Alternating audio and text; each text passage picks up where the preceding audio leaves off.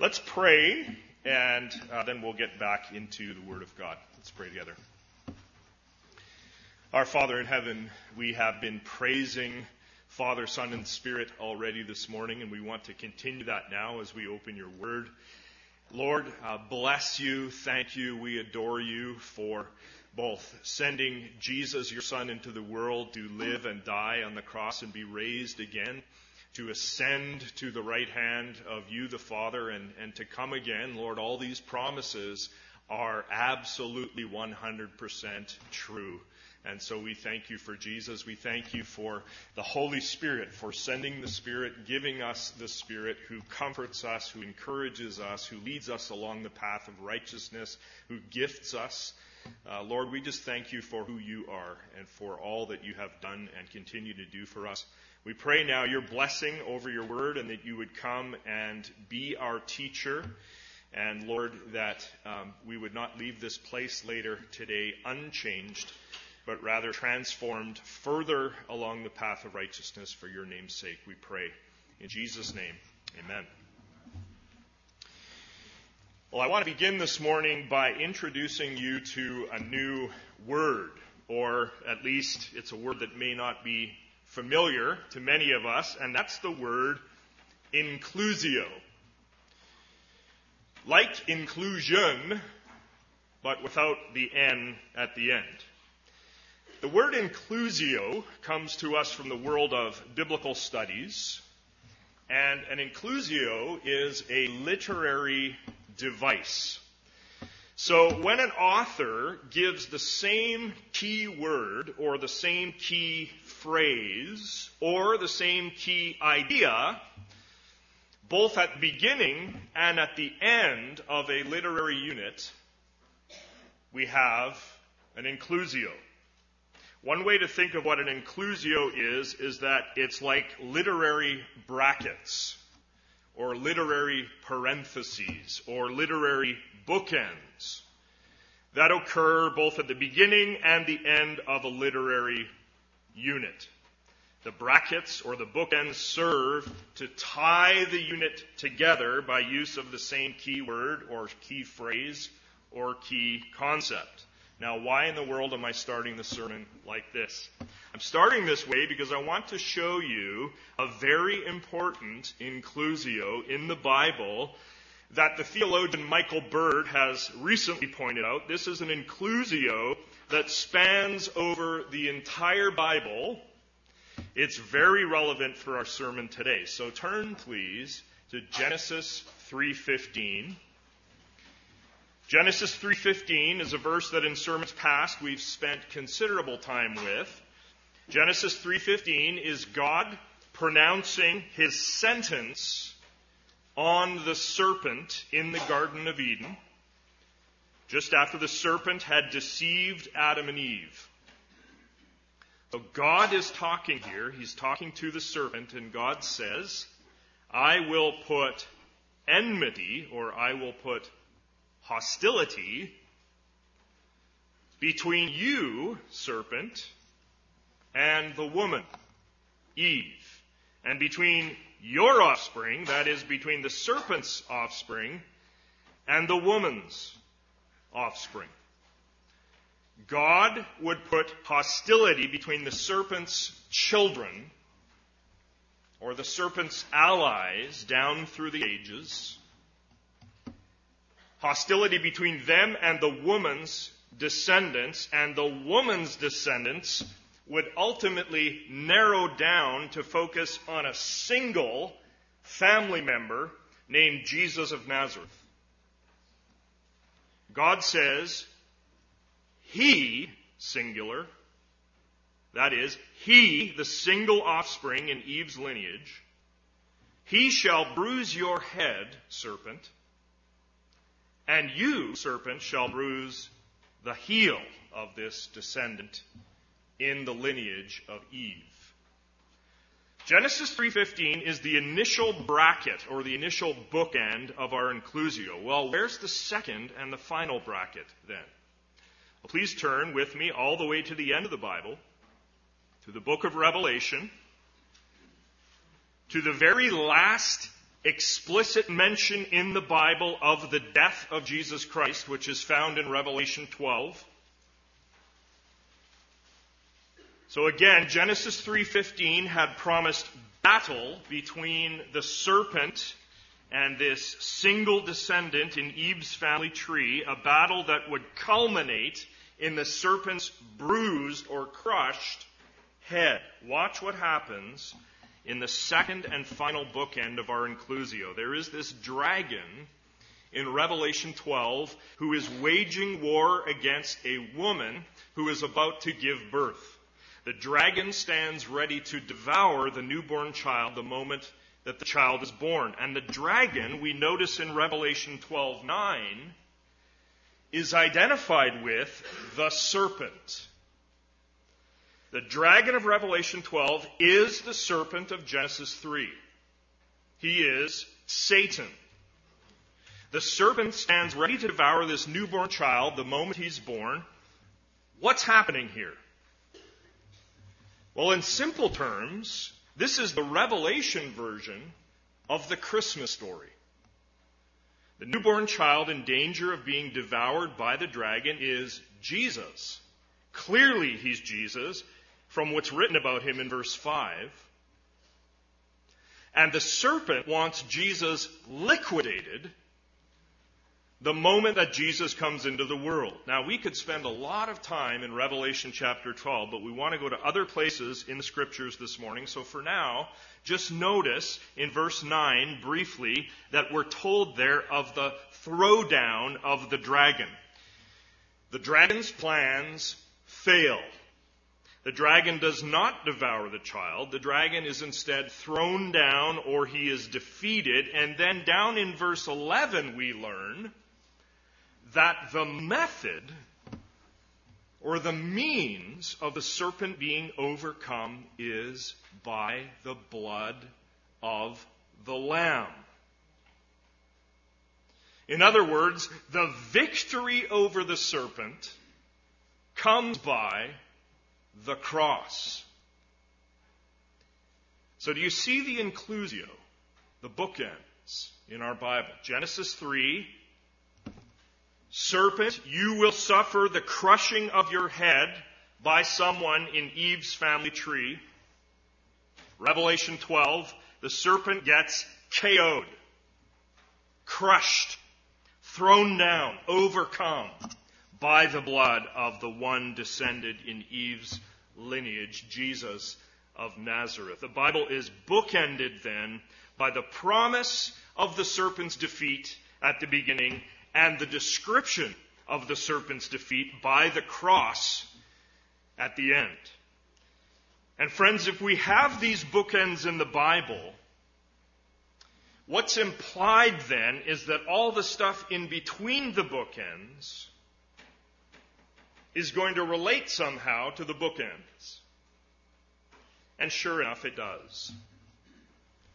The Bible is full of skirmish after skirmish, battle after battle between the offspring of the serpent and the offspring of the woman, between those who are aligned with the devil and his designs versus those who are aligned with God and his designs. And all of it culminates in the climactic moment of the cross of Jesus Christ when Satan finally suffers there his death blow by the blood of Jesus Christ, by the blood of the Lamb.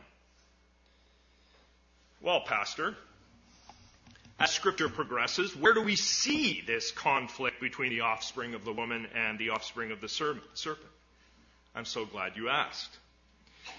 We see it all over the place. We see it in the chapter that follows Genesis 3. In Genesis 4, when Cain who is aligned with the serpent, kills his brother Abel, seed of the woman. Already there in Genesis 4, it's on for Satan as he wants to exterminate the offspring of the woman. And then, still in the book of Genesis, we see the battle raging between the serpent and his adherents versus the offspring of the woman when Esau seeks to kill his brother Jacob. And we see hints of the same conflict also when Joseph's brothers plot to put Joseph to death. And then as Exodus opens, we, this, we see there the serpent is raging hard against the offspring of the woman when Pharaoh attempts to wipe out Hebrew babies. And then also later in Exodus, when Pharaoh pursues madly the Hebrews into the sea and in, in, in his raging attempt to try to kill them. Further, we see the conflict between the serpent and the seed of the woman in the moment when Israel finally takes possession of the land of Canaan and has to wage war against the serpent's offspring in order to take possession of the land. In the book of Judges, the war continues, skirmish after skirmish between the offspring of the woman and the offspring of the serpent. And then over in the book of Esther, there is an attempt to exterminate the Jewish people altogether. The serpent rages hard there in the book of Esther. And whenever we have, in the pages of the Old Testament, whenever we have Ammon or Philistia or Assyria or Babylon warring against God's people, in the pages of Scripture, we must see that, that behind the, in, the, the sort of surface international conflict, Behind that lurks the commander of such nations, the serpent who is attempting to wipe out the seed of the woman. But now there's one skirmish in particular in the pages of the Old Testament that I want us to concentrate on just briefly here. And that's the skirmish between David, the offspring of the woman, and Goliath, the offspring of the serpent. And in what follows, I'm helped here in particular by Dennis Johnson in his book, Walking with Jesus Through His Word. The famous story of David and Goliath is found in 1 Samuel 17. Part of the point of the David and Goliath story is to show just how great the difference was between Saul, the first king of Israel, and David, the second king of Israel. Saul, for his part, was paralyzed in fear, shaking in his boots as he faced the prospect of battling Goliath. Saul did not trust God for victory in the battle. But David, on the other hand, was submitted to God. David trusted God. David, in fact, was eager to face Goliath because of David's confidence in God. David wanted to be the one who would rescue God's people from the peril that they faced. And David killed Goliath by sinking a stone into Goliath's head, and then David cut off Goliath's head. Goliath, seed of the serpent, ended up with his head crushed at the hands of David, who trusted God for victory. Now, over in Psalm 118, we have there a celebration of the victory that God provides for his anointed king. In Psalm 118:10, the anointed king shouts, "All nations surrounded me, in the name of the Lord, I cut them off. Sounds like David fighting Goliath, does it not? Didn't David say to Goliath in 1 Samuel 17:45 that he, David, came to Goliath in the name of the Lord? And here the psalmist, who could very well be David, he says three times in verses 10 through 12, in the name of the Lord, I cut off nations. And he also says in Psalm 118:26, blessed is the one who comes in the name of the Lord. Now, didn't David also say, when facing Goliath, that the Lord will deliver you, Goliath, into my hands, and that the battle is the Lord's. Well, the psalmist in Psalm 118 says in verse 8, it is better to take refuge in the Lord than to trust in man.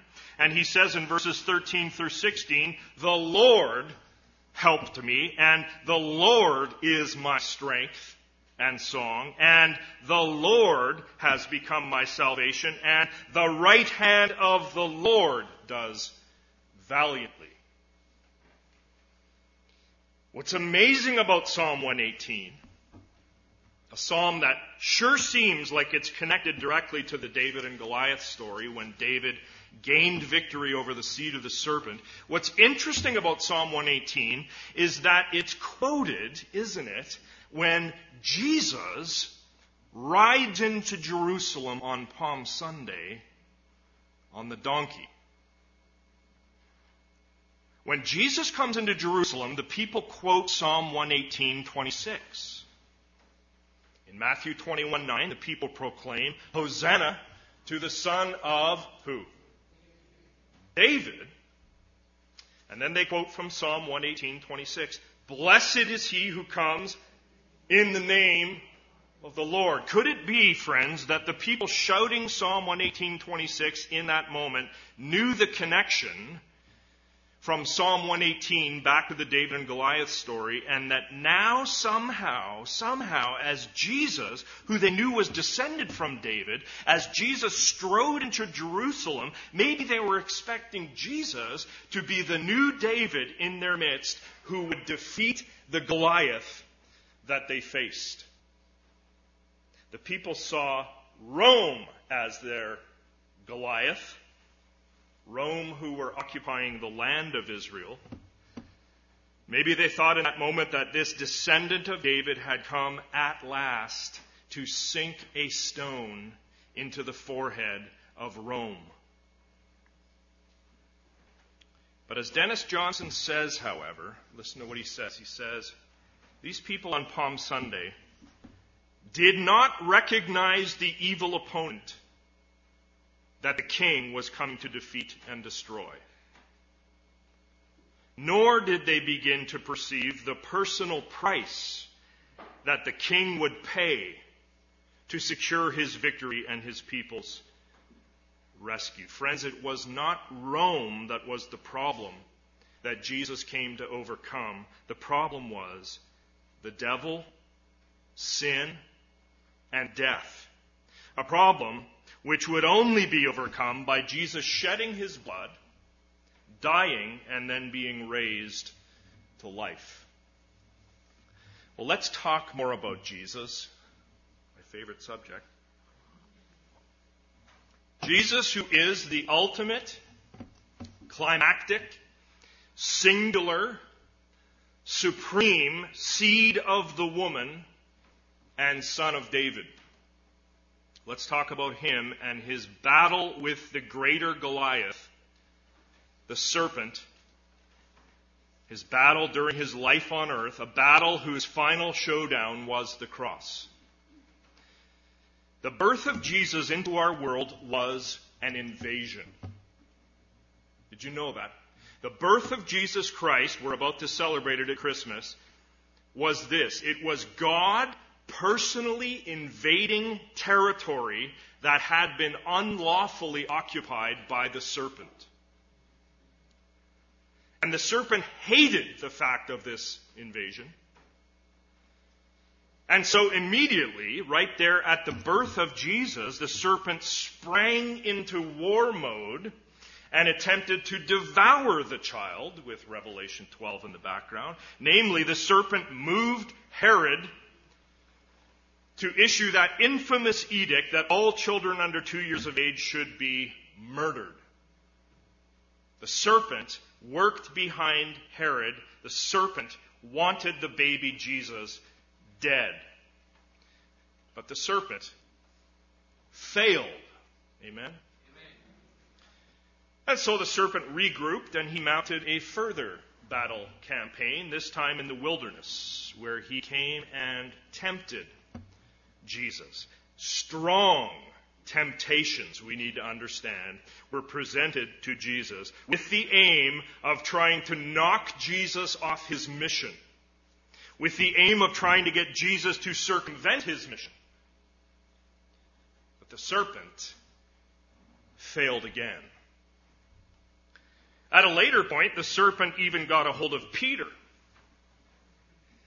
Tried to use Peter as an instrument to get Jesus to avoid his redemptive mission. In Matthew 16:22, Peter rebukes Jesus, never a good idea. Peter rebukes Jesus after Jesus declares that he will die in Jerusalem at the hands of men. Peter says, God forbid this will never happen to you, Jesus. And then in verse 23, what happens? Jesus sees right through Peter to Satan, who was behind that suggestion. Jesus says, in Peter's face, he says, Get behind me, Satan.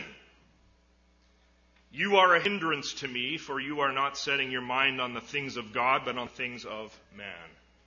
Serpent fails again.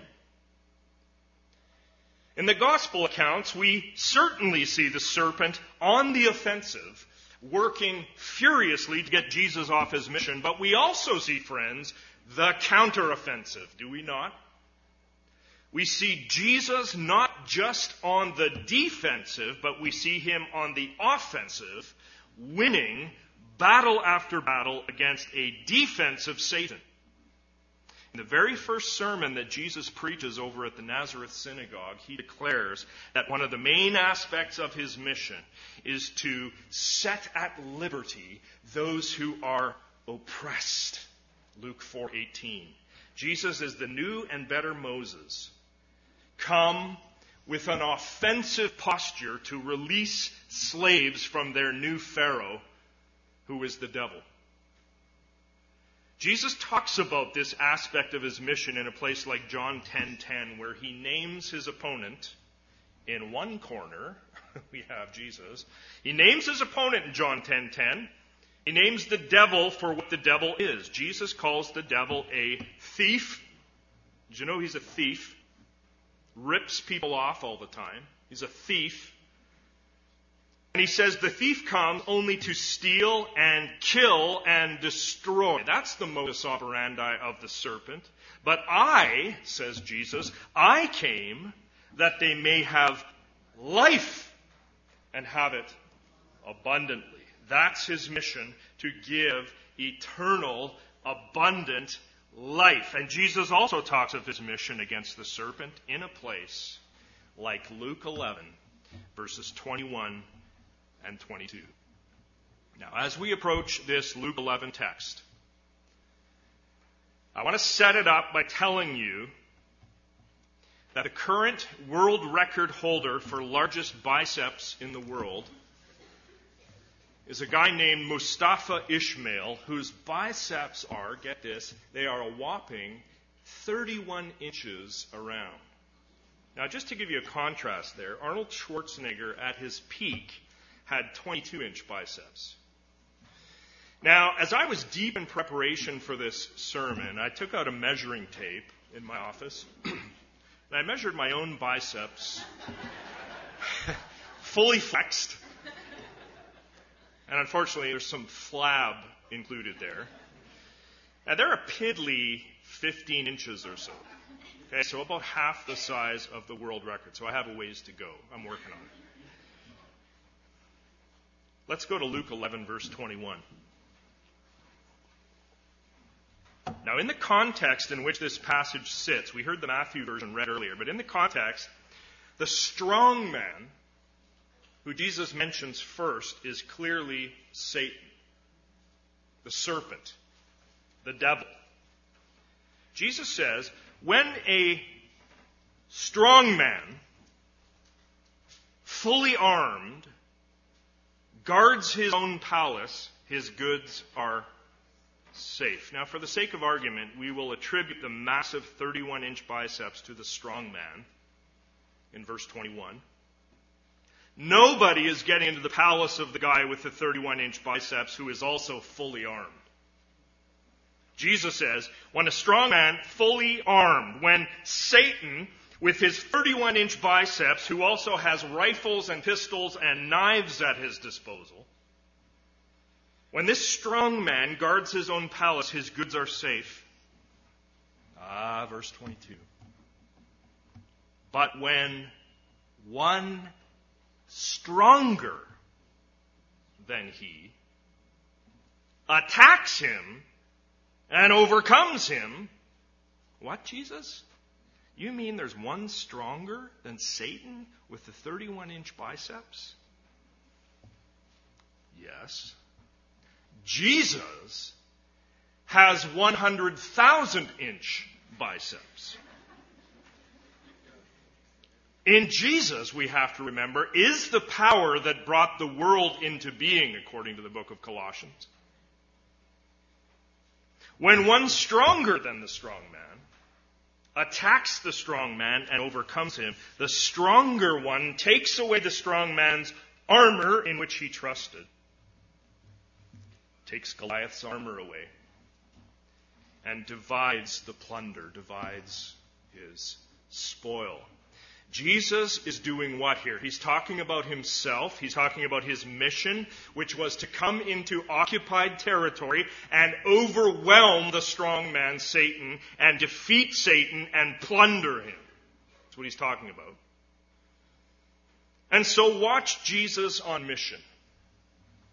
As Jesus kicks off his ministry, he's preaching one day in the Capernaum synagogue. This is Mark chapter 1. And in that synagogue was a man who had an unclean spirit.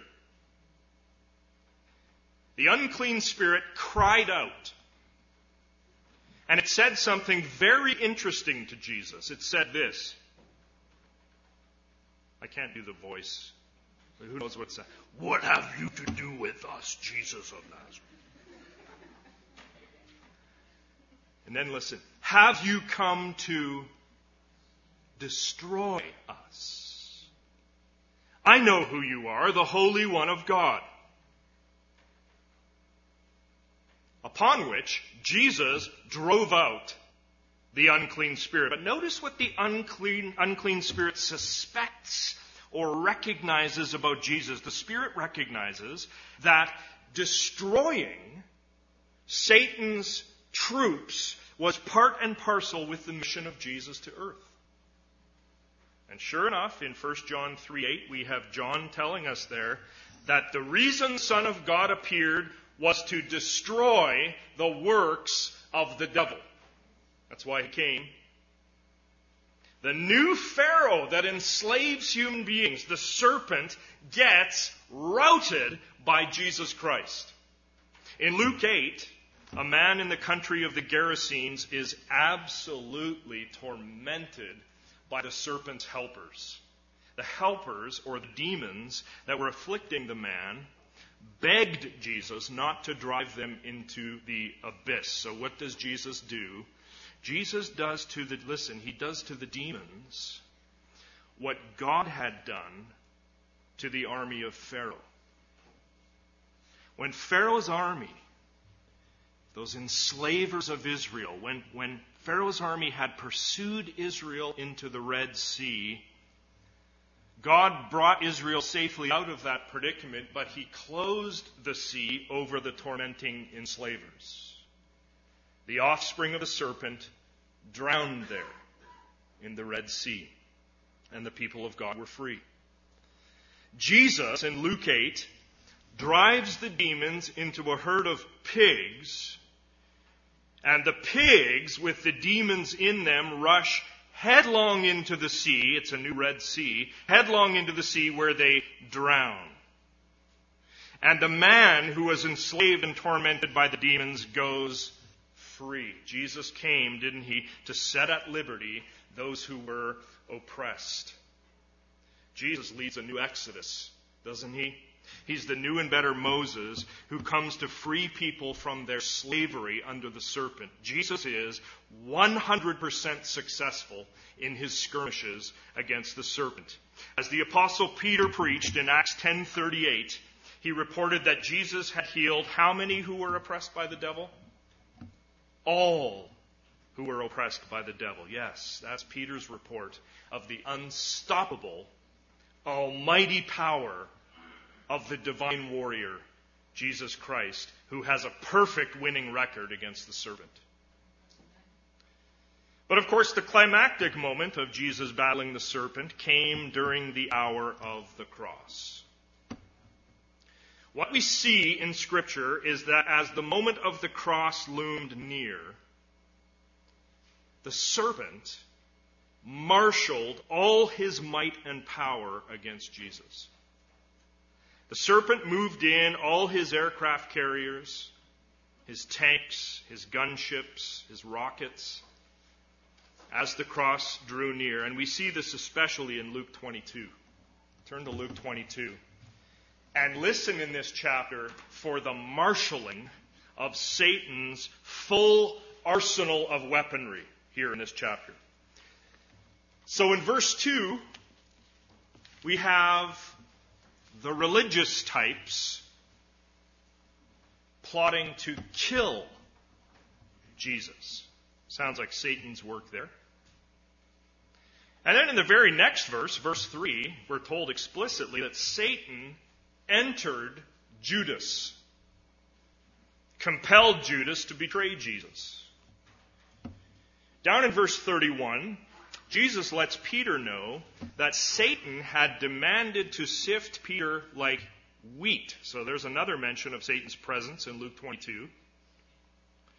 And then in verses 40 and 46, twice Jesus warns his disciples not to fall into temptation. It seemed that the possibility of falling into the devil's temptation was especially real at that point just before the cross. Almost as if the devil's dark presence was becoming more and more palpable in this moment. And then in verse 44, of course, we have the famous moment in Gethsemane when the sweat of Jesus appeared as blood. Perhaps brought on, at least in some measure, by the increased presence of the serpent. And down in verse 53, Jesus says to those who had come to arrest him, listen to what he says. He says, When I was with you day after day in the temple, you did not lay hands on me, but this is your hour and the power of darkness. Notice that phrase. And the power of darkness. As if Jesus was making the observation there in Gethsemane that the power of darkness was more apparent than ever, that it was now very clear to Jesus that Satan's gunships and rockets and tanks were there now, staring him in the face in that moment. And then finally, verses 63 through 65. Listen for Satan's fearsome artillery firing away here at Jesus. Now, the men who were holding Jesus in custody were mocking him as they beat him. You hear the rage there of the enemy? They also blindfolded him and kept asking him, Prophesy! Who is it that struck you? the ha ha ha is not inspired, by the way. And they said many other things against him, blaspheming him. The level of satanic cruelty and evil was now peaking against Jesus. Now, commenting on verses 63 through 65, Martyn Lloyd-Jones, who is probably the greatest preacher of the 20th century, he asks this. He says, Would you hate a man like Jesus? A man who has done no harm and no wrong to anybody at all? A man who was always going about doing good? Would you treat him like this? Would you not make a protest? Would you join the jeering, mocking throng? Would you spit on him? And then Lloyd-Jones says this I say it is unnatural. Of course it is. It is hellish. It is the devil. It is evil incarnate. Yes. The serpent, you see, had marshaled all his hellish might against Jesus the hour just before the crucifixion. It was now the power of darkness that Jesus mentioned in verse 53. You know, we should never underestimate the power of the devil or dismiss his strength as if it were nothing. There was a reason that Jesus himself called the devil the ruler of this world. In John 12:31 and in John 14:30 and in John 16:11, the ruler of this world. There was ample reason why the apostle Paul in 2 Corinthians 4:4 could call Satan the god of this world, small g God, small g God, very small g God, the God of this world who does what? Who blinds, not the eyes, who blinds the minds of unbelievers. Satan or the serpent is no pushover. Listen, to be ruler or prince over the entire world means that you must have considerable power and ingenuity and ability. To have all humanity under your enslaving thumb, all humanity under your enslaving thumb means that you must have significant strength. And we should also notice Hebrews 2:14 which declares, doesn't it, that the devil held the power of death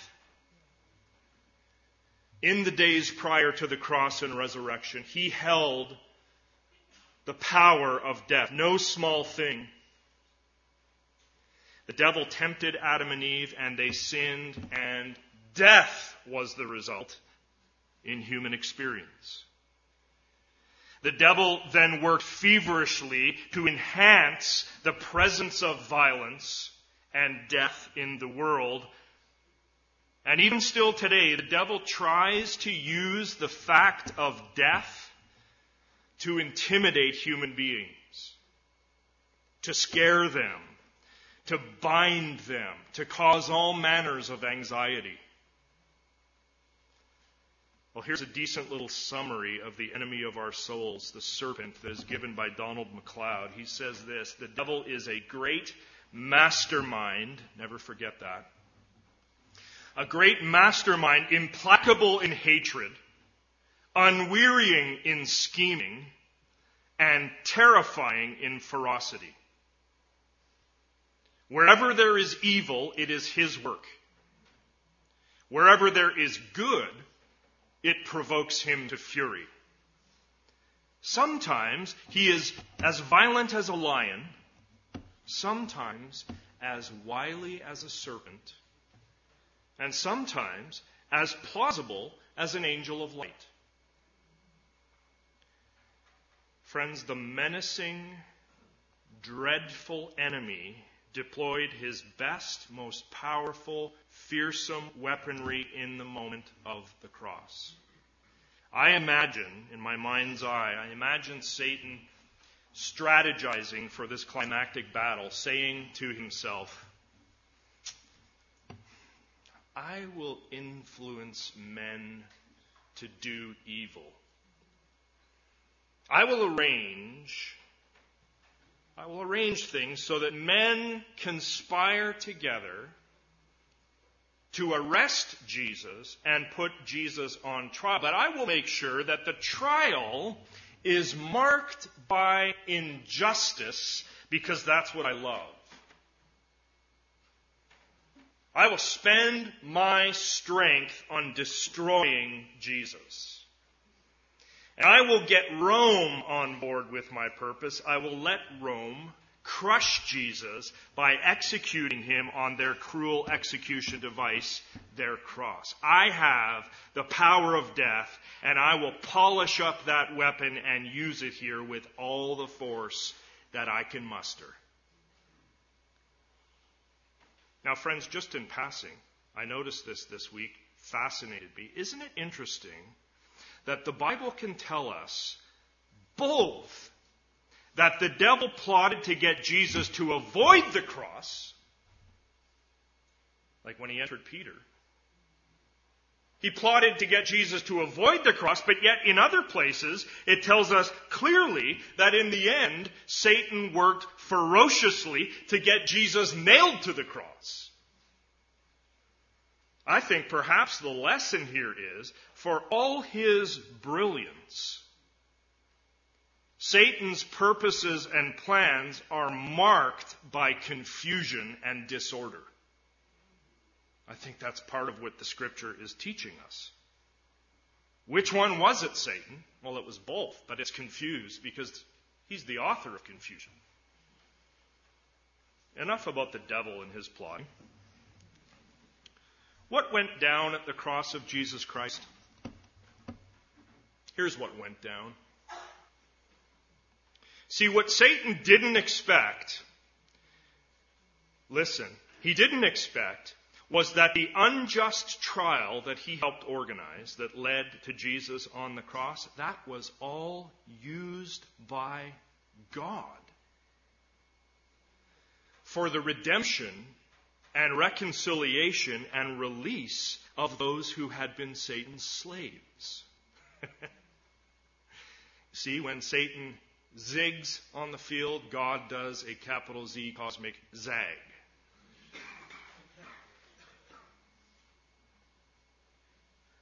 The serpent was beaten at his own game at the cross. We need to understand that. What the serpent failed to understand was that the vigorous, furious expending of his strongest power at the cross would be trounced by the weakness of God. yes? The serpent did his utmost, his weapons all arrayed, bombarding his target there at Calvary, but God in the powerless, weak death of his son, worked the greatest, strongest saving power that the world had ever seen that decimated the kingdom of Satan. The executed Jesus turned out to be the downfall of Satan. Satan defeat, the crushing of his head. What Satan thought he thought that a bleeding Jesus would be his victim, Satan's victim. God knew that a bleeding Jesus would instead be God's victor. He's no victim, he's the victor as he hangs crucified on the cross. And what of the power of death that had been in Satan's hand?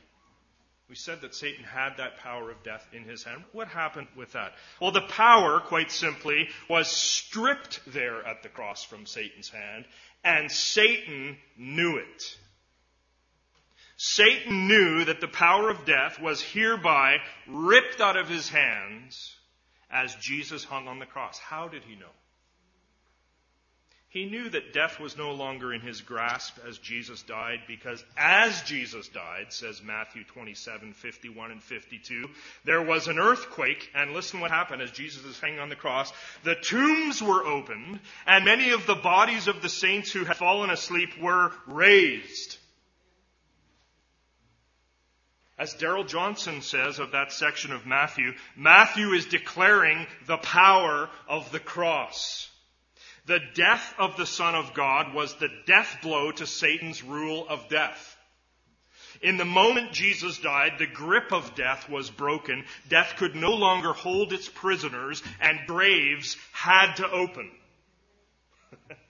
As Peter Joshua has said, and I love this, he says, when death stung Jesus, it stung itself to death. Isn't that great? When death stung Jesus, it stung itself to death. In our baptism class today, we looked at John 8:51. Jesus says, "Oh glory." He says, "Person who keeps my word, he or she shall never see death." Fear of death taken away by Jesus. The fulfillment of the verse we started with today, Genesis 3:15, is the cross of Jesus Christ. The cross is where the serpent had his head crushed. Amen? Amen. The cross is where the serpent was reduced to nothing. The cross is where the power of the serpent was taken away. where the ruler of this world was cast out, where the kingdom of the serpent received its death blow, where God's conquest over the enemy took place. As Hebrews 2:14 has it, listen to these glorious words. Through death Jesus destroyed. Through death, Jesus destroyed the one who had the power of death, that is, the devil. We ought to be shouting. Through death, Jesus destroyed the one who had the power of death, that is, the devil. Now, on the way in here, it said Snowden Baptist on the sign, not Frigidaire Baptist. This is good news, friends. Now, listen, over in Colossians 2, more glory. Over in Colossians 2, we learn that the enslaving power of the serpent, and I want you to hear this the enslaving power of the serpent, his ability to accuse us, to hold us in his guilt inducing power, that power was smashed irreparably at the cross of Jesus Christ. You need to know that. Colossians 2:14 speaks of God. Listen to what God has done. Canceled the record of debt. Canceled it that stood against us with its legal demands. This God set aside, nailing it to the cross. See, the blood of Jesus Christ covers our sin. The divine indictment that had been against us is removed, Christians. The blood of Jesus means that God no longer condemns the, the, the repentant sinner. He no longer condemns the repentant sinner. And where God does not condemn, the serpent cannot accuse. Are you with me? Where God does not condemn, the serpent cannot accuse. And as Donald MacLeod says further, where the serpent cannot accuse, he can no longer hold and men and women transfer their allegiance from Satan to the Son of God. Yes. Satan is a defanged, defeated foe because of the cross. As Colossians 2:15 goes on, it's the victory parade verse. He, that is God, he disarmed the rulers, took all their weapons away, and authorities, and put them to open shame by triumphing over them in Him, in Jesus. Amen? Amen. Cross is where the serpent's head was crushed. And the rulership of the world has been taken back by Jesus. The risen Jesus Christ assures us in Matthew 28 18 that how much authority in heaven and earth has been given to him? All authority in heaven and earth has been given to me, he says. The apostle Paul assures us that crucified, risen, and ascended Jesus sits now at the right hand of God, far above, far above all rule and authority and power and dominion, and above every name that is named, that all things are under his feet, that he is the head over all things to the church. And Jesus further assures us, I love this verse too, Revelation 1:18, he assures us that it's him and not the devil who has the keys of death and Hades. If we're in him, we shall never see death again, according to John 8:51. Glorious promise. But we need to wrap this up. Here's the question. If the serpent has been overthrown and vanquished and defeated and trounced at the cross of Jesus Christ, as we have tried to show today, why is it that we still have to face the serpent's harassments and his oppressions today? How is it that Satan can still exercise his evil power in the world if he suffered defeat at the cross? Why would the Apostle Peter, writing well after the cross of Jesus, why would he feel the need to warn us that the defeated devil still prowls around like a roaring lion seeking someone to devour? Why does Paul have to remind us? We live way after the cross. Why does he have to remind us that we continue today to wrestle against rulers and authorities and cosmic powers and spiritual forces of evil if the devil's defeated. And the answer is the serpent, call him Satan, call him the devil, he is indeed defeated, but he has not yet conceded the defeat. He hasn't gotten on the phone to Jesus, who's won the election with all the votes. He hasn't gotten on the phone to concede his defeat. And so he continues to fight. The devil has indeed been overthrown at the cross, but the devil has not yet been put out, not yet been put out of existence altogether. That's coming. And so he continues to lob his evil grenades at the church, at us.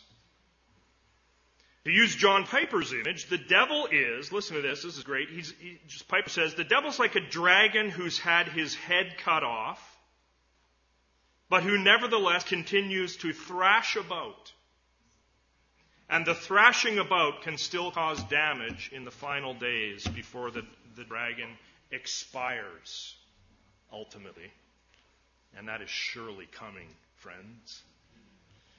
You and I, I've used this image before, but we live in between D Day and V Day. D Day for the devil was the cross and the resurrection of Jesus Christ. At the cross and resurrection, the devil received a sound whipping and defeat. It signaled that the war was over and that Jesus had won, but the devil in between D Day, cross and resurrection, and V Day, which is yet to come, the second coming, in between D Day and V Day, he continues to fight ferociously, even though he knows he's lost the war. You and I are in a mop up operation.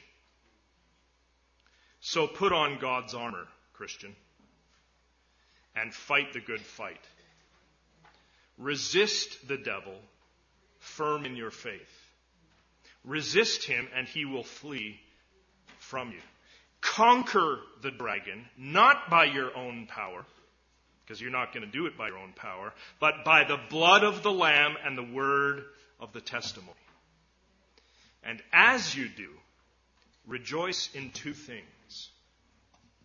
First, that the Goliath who had you paralyzed and enslaved, the serpent of old, has had his head crushed by David's greater son.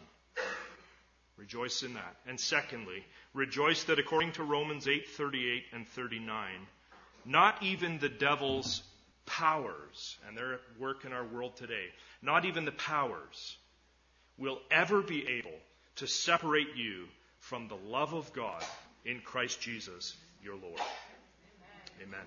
Let's pray.